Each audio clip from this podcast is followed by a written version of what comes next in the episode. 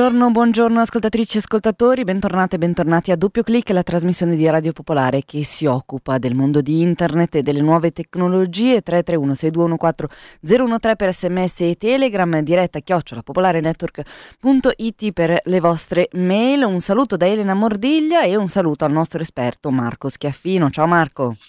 Ciao Elena, un buongiorno agli ascoltatori e alle ascoltatrici di Radio Popolare. Buongiorno, buongiorno. Un'ora insieme, 47 minuti e 26 secondi in particolare in, insieme per raccontare moltissime notizie. Prima però diciamo ricordiamo qual è la casella di posta elettronica della trasmissione. La casella di posta elettronica è doppio clic col CK finale, eh, chiocciolaradiopopolare.it eh, io rinnovo l'invito a tutti gli uffici stampa di non intasare la casella di posta elettronica con i comunicati e lancio invece un piccolo esperimento, nel mm. senso, vediamo un po' chi ci ascolta, se c'è un ascoltatore o un'ascoltatrice che ne sa di crittografia quantistica. Eh, ci scriva perché ho toccato l'argomento ieri in un articolo, ma ne voglio sapere di più e ci sono poche fonti online. Quindi, se abbiamo uno, qualcuno specializzato in particolare nella distribuzione quantistica delle chiavi crittografiche, eh, lo invito a farsi avanti tramite la casella di posta elettronica. Ma la cosa bella è che ci saranno almeno due o tre persone che ci scriveranno, guarda, perché ascoltatrici e ascoltatori di Radio Popolare sono eccezionali e hanno veramente competenze anche nei campi più insondabili. Eh, senti, di che cosa parliamo nella puntata di oggi di Doppio Clic? Allora, oggi parleremo di eh, cloud all'italiana e o alla francese. Eh, scopriremo perché può essere un problema avere una fotocamera con una risoluzione troppo alta sul nostro smartphone e eh, toccheremo anche la questione delle cosiddette eh, uova di Pasqua, eh, gli easter egg che sono eh, all'interno spesso dei software e un uso piuttosto intelligente e lodevole che è stato fatto di questa logica per aggirare i sistemi di censura. Tante tantissime cose allora anche in questa puntata di doppio clic, allora raccogliamo le forze e tra pochissimo cominciamo.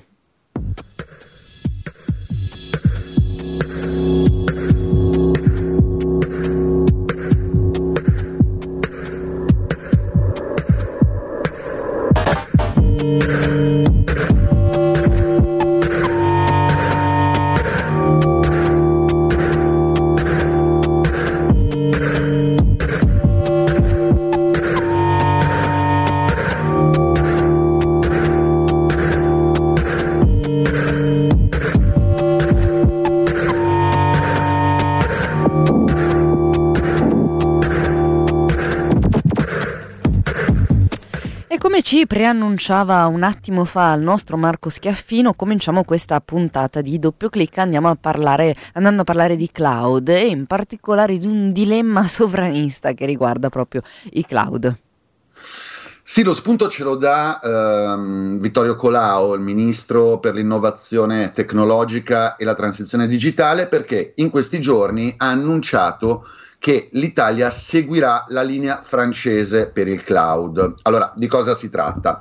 Eh, la tecnologia cloud è quella che permette di avere un livello di eh, efficienza e versatilità dei sistemi digitali nettamente superiore rispetto all'impostazione tradizionale, cioè quella in cui ognuno ha i suoi server in cantina e usa quelli. Eh, perché? Perché col cloud si usano dei grossi data center, quindi con migliaia di server al loro interno. Eh, si utilizzano tecniche di virtualizzazione che permettono di clonare, per esempio, un server con un click.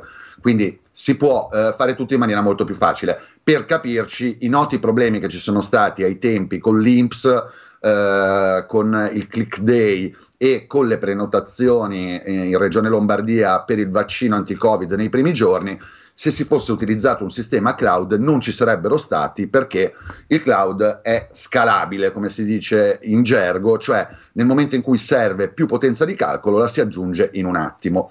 Eh, quindi tutti vogliono migrare eh, sulle amministrazioni, sulla pubblica amministrazione verso il cloud. Qual è il problema? Che affidarsi ai vari Amazon, Microsoft, Google o Alibaba eh, provoca delle preoccupazioni dal punto di vista della privacy. E le preoccupazioni più grosse derivano da una legge eh, del governo statunitense, amministrazione Trump, e si capisce che è stata fatta dall'amministrazione Trump per un motivo eh, particolare, eh, che mette a rischio la riservatezza dei dati, perché si capisce che è stata fatta dall'amministrazione Trump, perché eh, nel periodo in cui Trump è stato al potere negli Stati Uniti, tutte le leggi sono state fatte con dei nomi che permettessero di eh, avere un acronimo eh, molto suggestivo, diciamo a livello di marketing. In questo caso abbiamo un Clarifying Lawful Overseas Use of Data, che ehm, non avrebbe senso se non fosse che l'acronimo è Cloud Act. Che cosa dice questa legge statunitense? In pratica che i servizi di intelligence uh, di Washington possono infilare il naso dappertutto, cioè in pratica noi sappiamo che le aziende statunitensi sono obbligate se l'NSA, eh, l'FBI o la CIA gli chiedono uh, delle informazioni, sono obbligati a darle.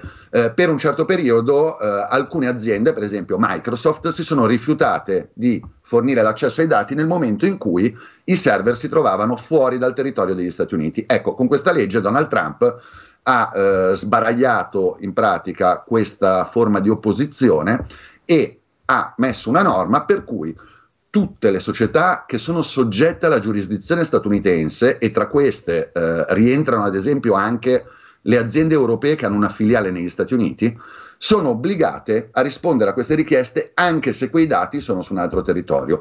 Quindi qual è il problema di Francia e Italia, ma non soltanto, che se si vanno a mettere i dati della pubblica amministrazione eh, all'interno dei data center di eh, una società statunitense si corre il rischio che eh, l'NSA piuttosto che l'FBI ci possa mettere il naso e poi eh, ci faccia un po' quello che vuole. Quindi l'idea è quella di costruire proprio dei sistemi cloud eh, su territorio eh, italiano, seguendo l'esempio francese, in collaborazione con i privati eh, vedremo come andrà perché a mettere i server, non dico sono capaci tutti, però è soltanto una questione di soldi, il problema vero sono le tecnologie che ci sono dietro e per esempio il ministro Colau ha già detto infatti che bisognerà rivolgersi comunque all'estero per le tecnologie. Dovranno trovare una soluzione, speriamo che la trovino e la trovino in fretta prima che ci si trovi di fronte a un altro click day con code infinite. Ah, sì, sì.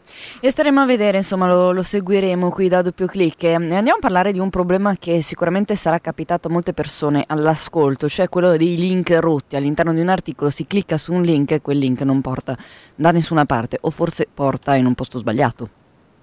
Sì, è un fenomeno piuttosto eh, strano e accendere i riflettori su questa vicenda eh, c'è un articolo di The Verge che cita una, uno studio che è stato fatto sugli articoli del New York Times, naturalmente il sito del New York Times. Uh-huh. In pratica, da questa analisi risulta che il 25% dei link eh, profondi, si chiamano in gergo deep, cioè eh, di quei link che non sono interni al giornale ma puntano da qualche altra parte, sono rotti, cioè non portano più alla pagina che c'era nel momento in cui è stato scritto l'articolo.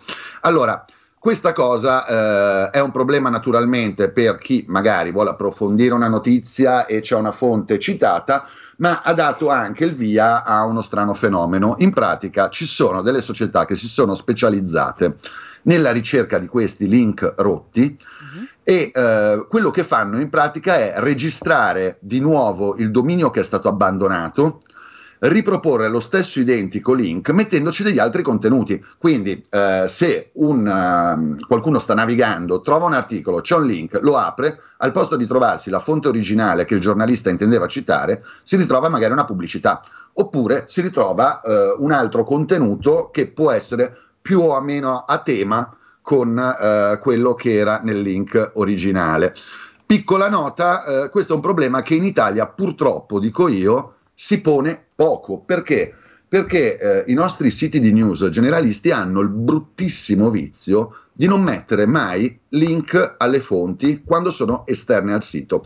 Si tratta normalmente di una pratica di marketing, perché l'idea è quella di tenere i lettori all'interno del sito per eh, aumentare il numero di click e aumentare il numero di visite, eh, però in questo modo non si sfrutta una delle eh, cose più utili di internet, cioè la possibilità di saltare da un contenuto all'altro, la possibilità anche di approfondire le notizie con i contenuti originali, quindi eh, senza la lente di lettura di chi ha fatto l'articolo. E eh, se ci fate caso, eh, da questo punto di vista, in Italia abbiamo veramente, veramente un ritardo pazzesco rispetto, ad esempio, a invece il giornalismo anglosassone, che del citare la fonte con un link eh, ne fa una sorta di dogma che viene sempre rispettato. Devo dire che nel settore tecnologico, invece, eh, e io sono fra questi, è una cosa che si cerca di fare, ma forse perché siamo un po' old school e quindi l'idea di mettere il link è uno di quei dogmi a cui ehm, noi ci prestiamo piuttosto volentieri.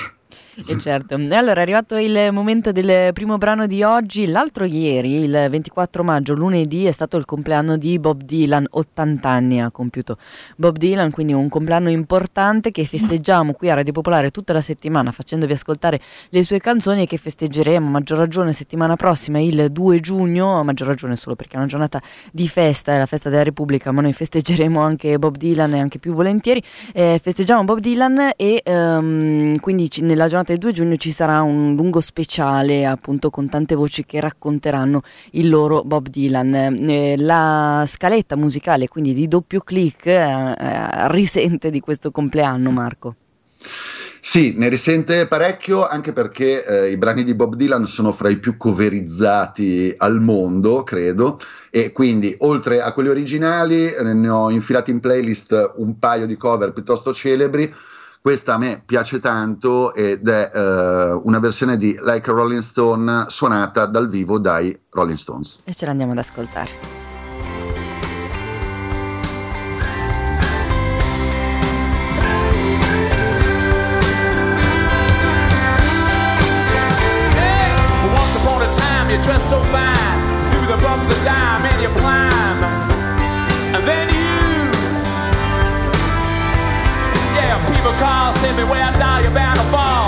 They they were just uh, kidding you.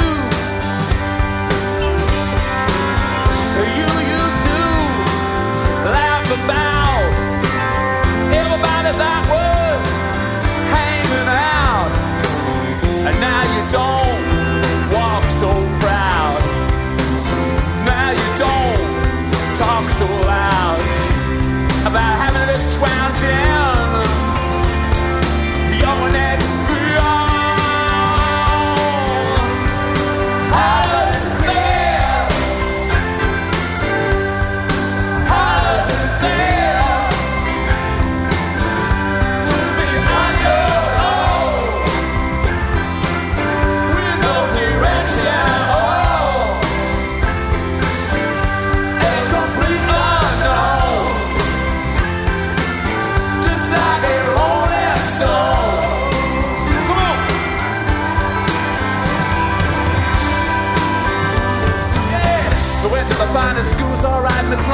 you know you're only used to get juiced in it. Nobody taught you how to live out on the street, but now you're gonna have to get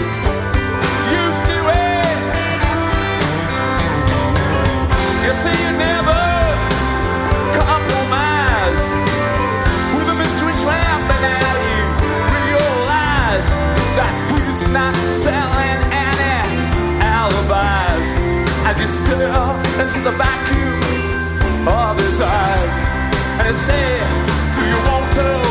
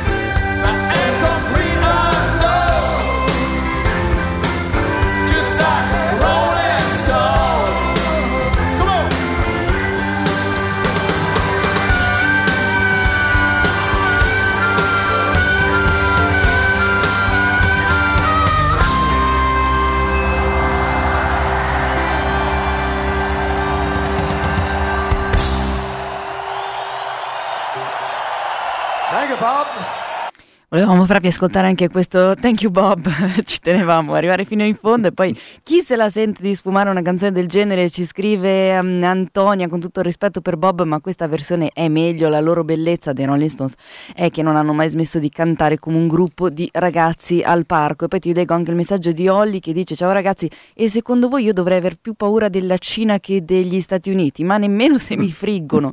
Mi fido cento volte meno degli Stati Uniti che della Cina per, a parità di consapevolezza da parte mia sui rischi di entrambi. Del resto, l'unica cosa che noi possiamo fare al momento è scegliere a chi dare in mano il guinzaglio. E va bene, un po' di ottimismo. Seconda parte di doppio clic, andiamo a parlare di guerra cibernetica e andiamo, ci spostiamo sul fronte israelo-palestinese con questa prima notizia e poi ci rimaniamo.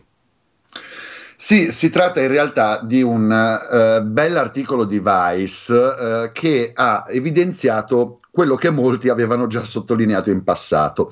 Allora, quando Israele si muove nell'ambito della cyber warfare usa delle tecniche diverse a seconda di chi è l'avversario.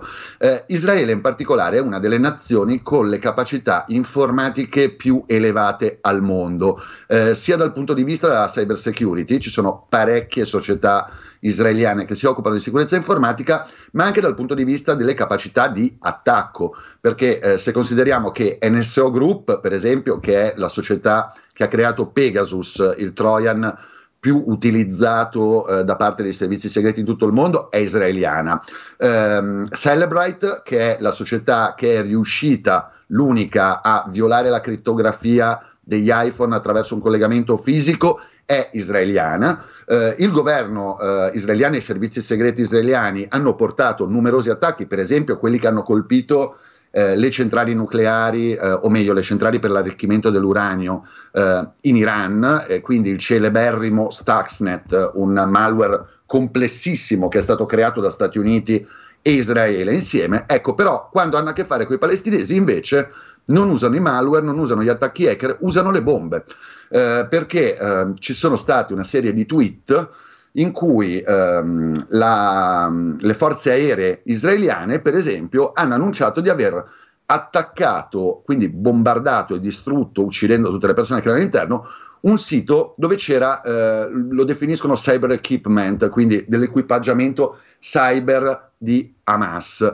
Eh, la stessa cosa è stata detta anche per giustificare la distruzione del grattacielo in cui, o meglio la torre, in cui aveva sede l'Associated Press e eh, altri media internazionali. La giustificazione da parte delle forze militari di Israele è stata che all'interno di quell'edificio eh, si trovava un um, centro di guerriglia elettronica di Hamas. Ecco, fa un po' strano il fatto che eh, da una parte si attacchi con uh, i malware, con uh, tentativi di intrusione e dall'altra la risposta siano i missili, anche perché non è la prima volta che succede questo. Oh, no. No, e purtroppo forse non sarà neanche l'ultima. Restiamo su questo argomento, andiamo a vedere come anche Facebook sia entrato nella questione israelo-palestinese. Facebook in realtà eh, è in buona compagnia, nel senso che eh, tutti i social media sono stati criticati aspramente nelle ultime settimane perché? Perché durante gli scontri nei territori occupati eh, molti utenti e attivisti pro-Palestina hanno subito una forma di censura e i loro account sono stati eh, bloccati. Questo perché succede, l'abbiamo raccontato un mucchio di volte a doppio clic, eh, perché i sistemi automatici, eh, la cosiddetta intelligenza artificiale di Facebook, eh, quando vede parole chiave come Hamas, quando vede parole chiave come eh, qualcosa a detrimento di Israele, lo classifica automaticamente come un'incitazione al terrorismo. Eh, però la reazione degli attivisti pro-Palestina è stata abbastanza efficace, anche se estremamente semplice. Cosa hanno cominciato a fare? Hanno cominciato a entrare nello store di Apple e di Google e dare un voto bassissimo all'app di Facebook.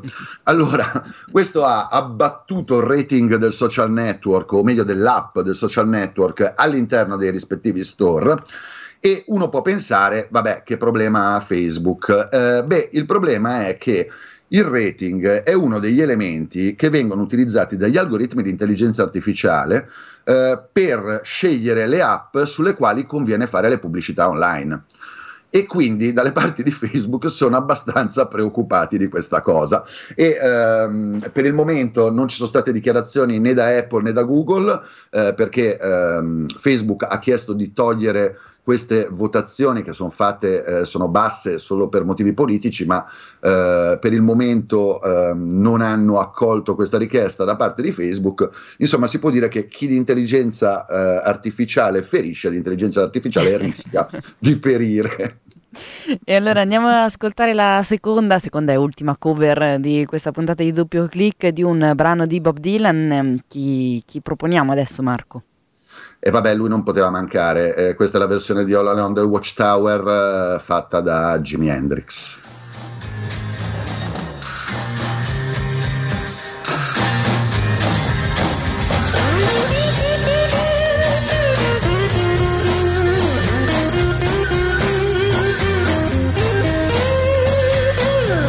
Must be some kind of way out of here. Say the joker to the thief. There's too much confusion. I can't get no relief. Businessman there, drink my wine. Plowman,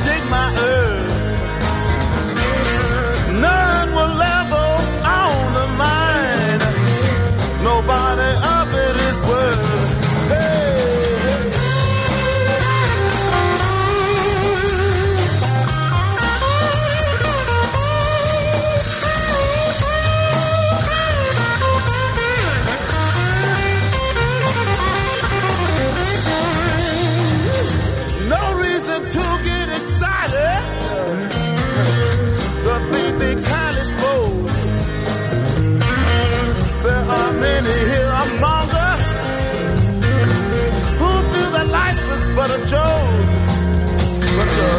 But, you and I, we've been through that. And this is not. So let us start talking falsely now. The hour's getting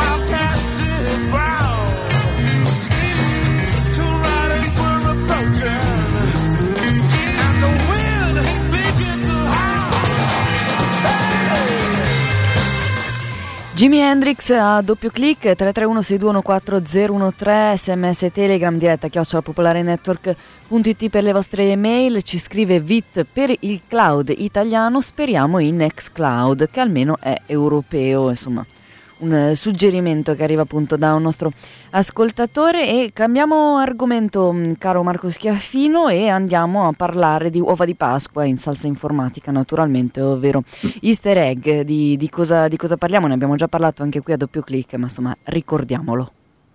Allora, gli easter egg sono in pratica delle sorpresine che i programmatori spesso infilano all'interno del codice eh, dei software che creano e ehm, ci sono eh, naturalmente fa parte di tutto quel folklore digitale eh, molto nerd eh, che ehm, crea una sorta di ehm, carboneria per cui girano queste informazioni in cui si possono trovare contenuti strani, contenuti divertenti. Eh, allora, la notizia principale di questi giorni è che è venuta fuori un easter egg che è rimasto nascosto per vent'anni e in particolare si tratta di eh, una sorpresina infilata all'interno dell'interfaccia dell'Xbox. Allora, l'interfaccia è stata programmata nel 2001, eh, no, probabilmente anche un po' prima perché ha esordito nel 2001 l'Xbox.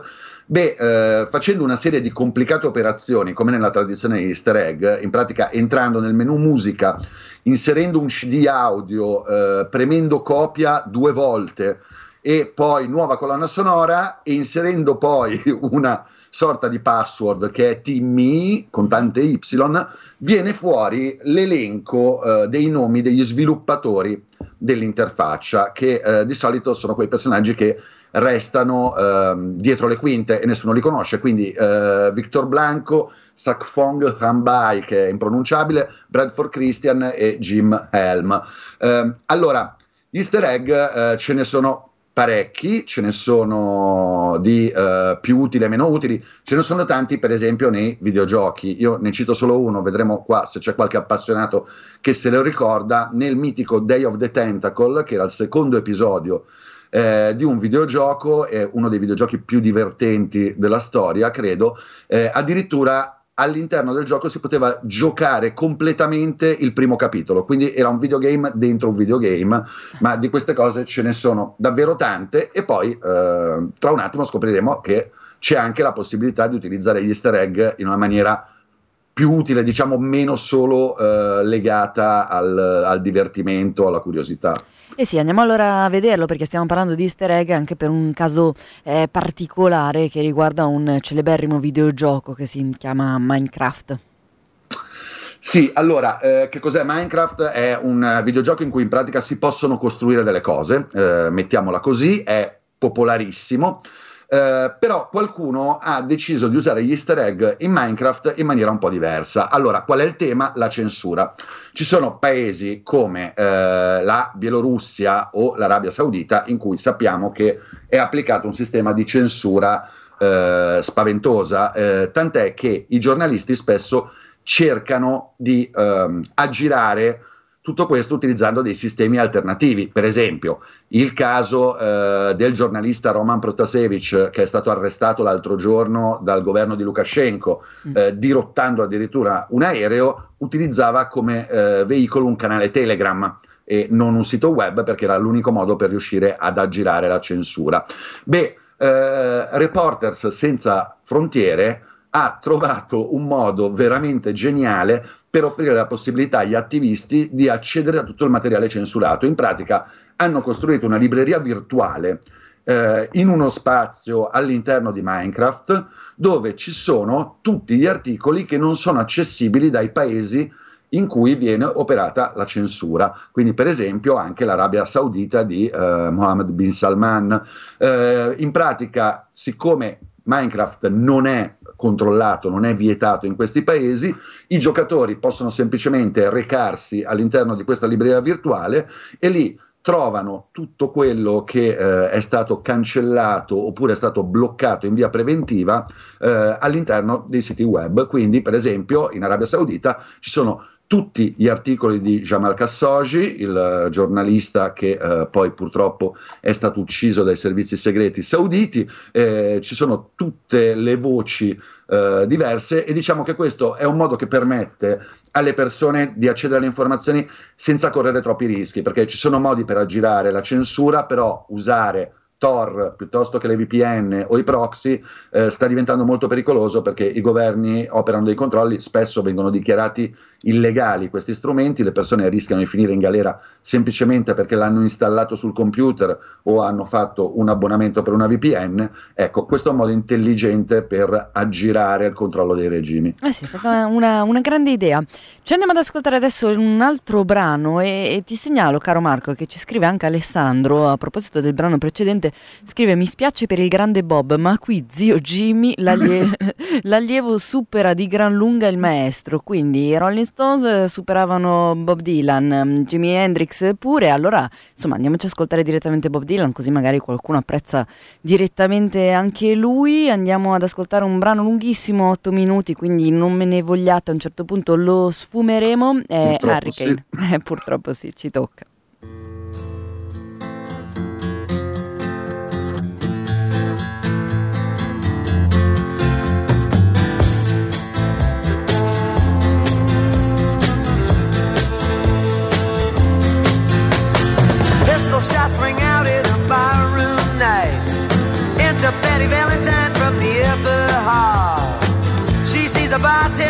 Bartender in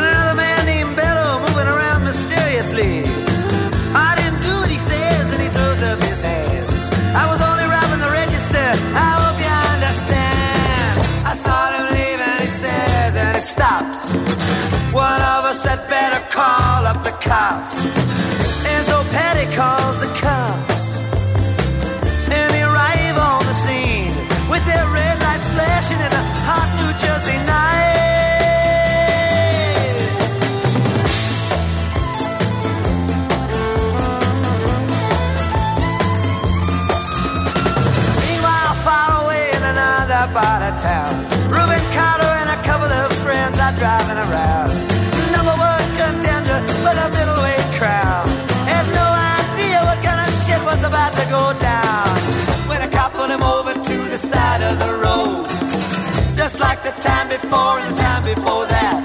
In Patterson, that's just the way things go. If you're black, you might as well not show up on the street unless you wanna draw the heat.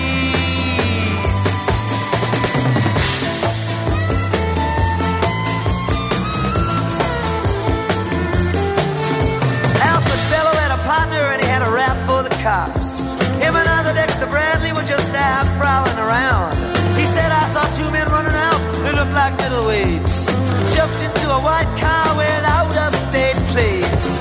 And Miss Patty Valentine just nodded her head. Cop said, wait a minute, boys, this one's not dead.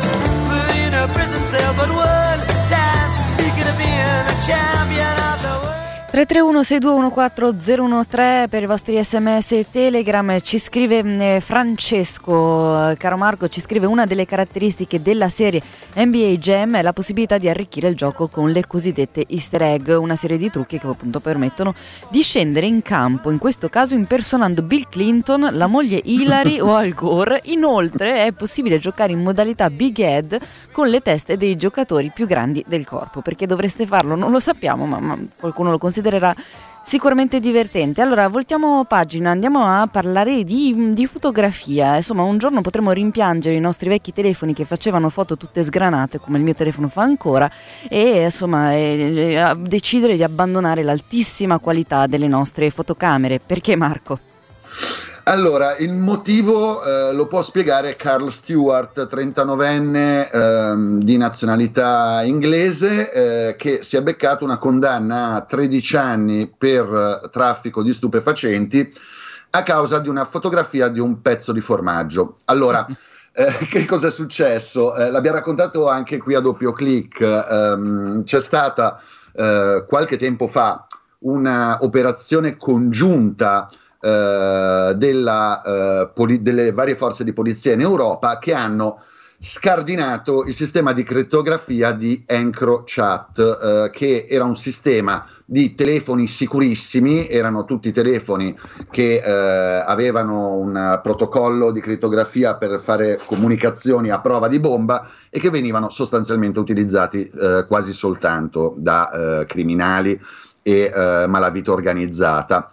Eh, qual è il problema? Che una volta ehm, scardinata la crittografia, ok, si ha accesso ai messaggi, però se qualcuno non ha scritto il suo nome o un indirizzo o qualcosa che può portare a identificarlo, è piuttosto difficile identificarlo. Ecco, eh, il nostro Carl Stewart che cosa aveva fatto però? Aveva postato eh, un'immagine di un pezzo di formaggio che aveva comprato tenendolo in mano e eh, l'immagine era talmente nitida e talmente definita che la polizia ehm, della Gran Bretagna è riuscita a rilevare le impronte digitali dall'immagine e quindi a identificare Stewart e poi eh, sono andati avanti con le indagini, hanno trovato conferma del fatto che fosse lui il trafficante e quindi è finito in galera. Quindi attenzione a quando scattate dei selfie alle vostre mani perché potreste mettere in giro le vostre impronte digitali eh sì. sui social e non è una bellissima idea, eh sì. perlomeno se fate i trafficanti di droga. E se mangiate formaggio, tra l'altro. E se mangiate formaggio. Senti, continuiamo a parlare di qualità e apriamo una mm, piccola pagina sulla compressione audio e video, come funziona e insomma che, che, perché ne stiamo parlando.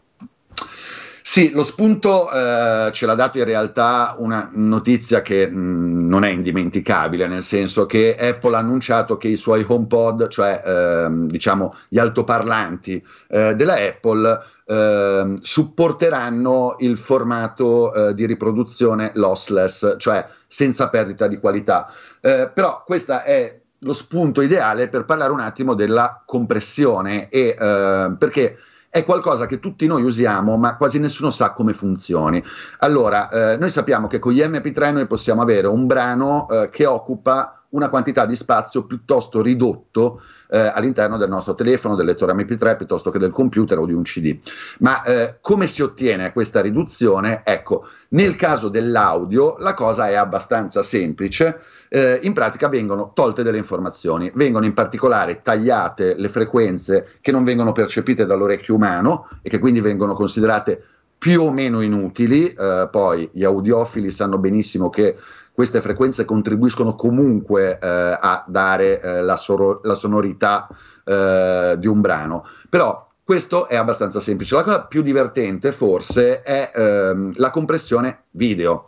Perché? Allora, se noi dovessimo eh, mettere un video, diciamo un film medio con eh, una qualità da 300k eh, all'interno di un DVD, ci servirebbe un DVD da 27 giga cosa che non esiste.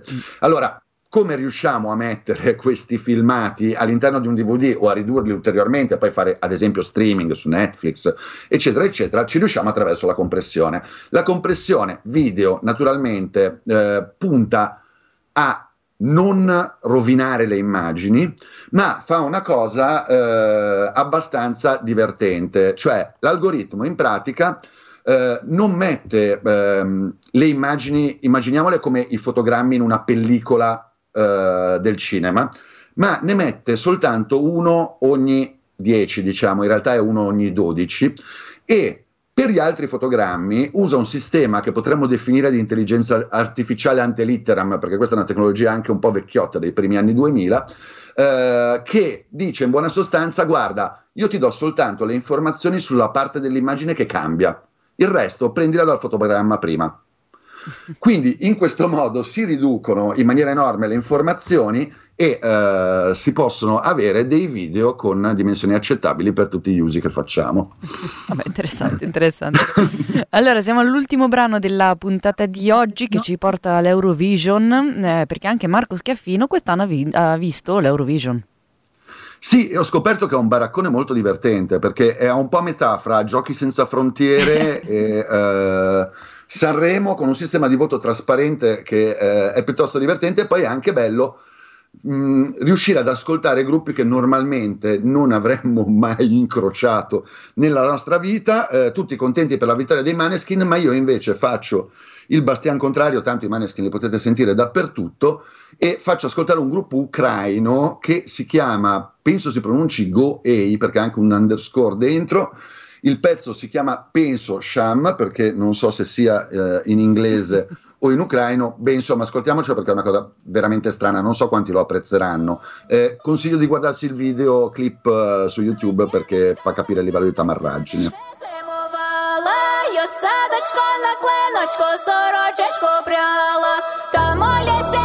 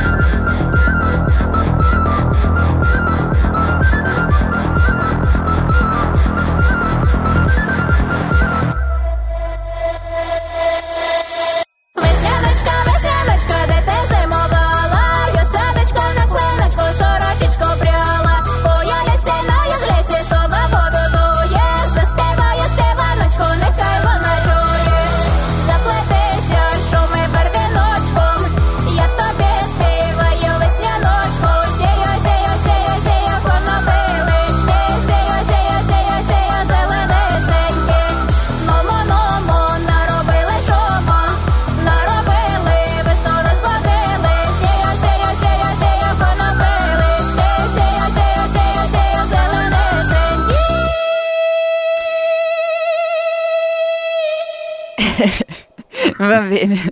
Ci scrive Olli. A Olli è piaciuta tantissimo. Dice era la mia canzone preferita. Si pronuncia Shum con la U, anche se mi sembra che lei dica Shum, una roba del genere. E significa rumore, ma anche canapa. E eh, va bene. Poi ci scrive Giucas. Vorrei completare quanto detto dal bravo Schiaffino dicendo due cose. La compressione audio elimina anche i cambi di frequenza che per tipologia e rapidità non sono percepibili dall'orecchio umano. E poi dice di fatto sì. non esistono persone che distinguono un formato eh, lossless eh, da uno compresso a 256 eh, bit eh, slash S al secondo direi. Esistono molti siti che permettono di eh, verificarlo eh, e poi aggiunge delle cose. Ci scrive anche Matteo, tamarro di brutto con una comparsata di Chernobyl persino, Teo, da Istanbul. Va bene, andiamo all'ultima notizia, abbiamo solo un minuto e mezzo, caro Marco. Andiamo a dare un aggiornamento su Darkside di cui abbiamo parlato settimana scorsa. Sì, allora Darkseid è quel gruppo di pirati informatici che hanno attaccato, tra le altre cose, eh, Colonial Pipeline, quindi l'oleodotto negli Stati Uniti, e eh, che hanno subito il sequestro dei loro sistemi e si sono dovuti praticamente ritirare. Allora, che cosa è successo adesso? Ed è una cosa che rende l'idea di quanto sia diventato complesso il mondo della pirateria informatica. In pratica, loro utilizzano un sistema di ransomware as a service, in pratica loro forniscono il loro malware ad altri pirati informatici e poi eh, in pratica dovrebbero distribuirsi gli utili di questa attività.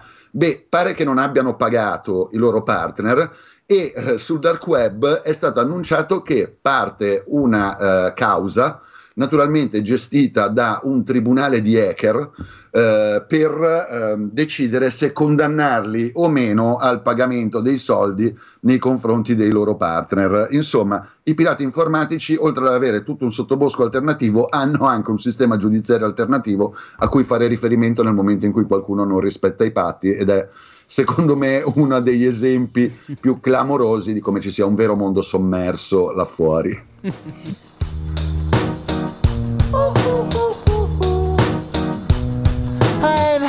Arrivano altri sms sulla, sull'ultimo brano che abbiamo passato, però c'è, c'è una generale contentezza. Diciamo, ehm, doppio clic, finisce qui, 19 secondi alla fine della trasmissione, passiamo la linea a Calt, il quotidiano culturale di Radio Popolare, e doppio clic torna come sempre, merc- no, mercoledì prossimo no, no perché è il 2 no. di giugno, quindi il mercoledì dopo alle 10.35 circa.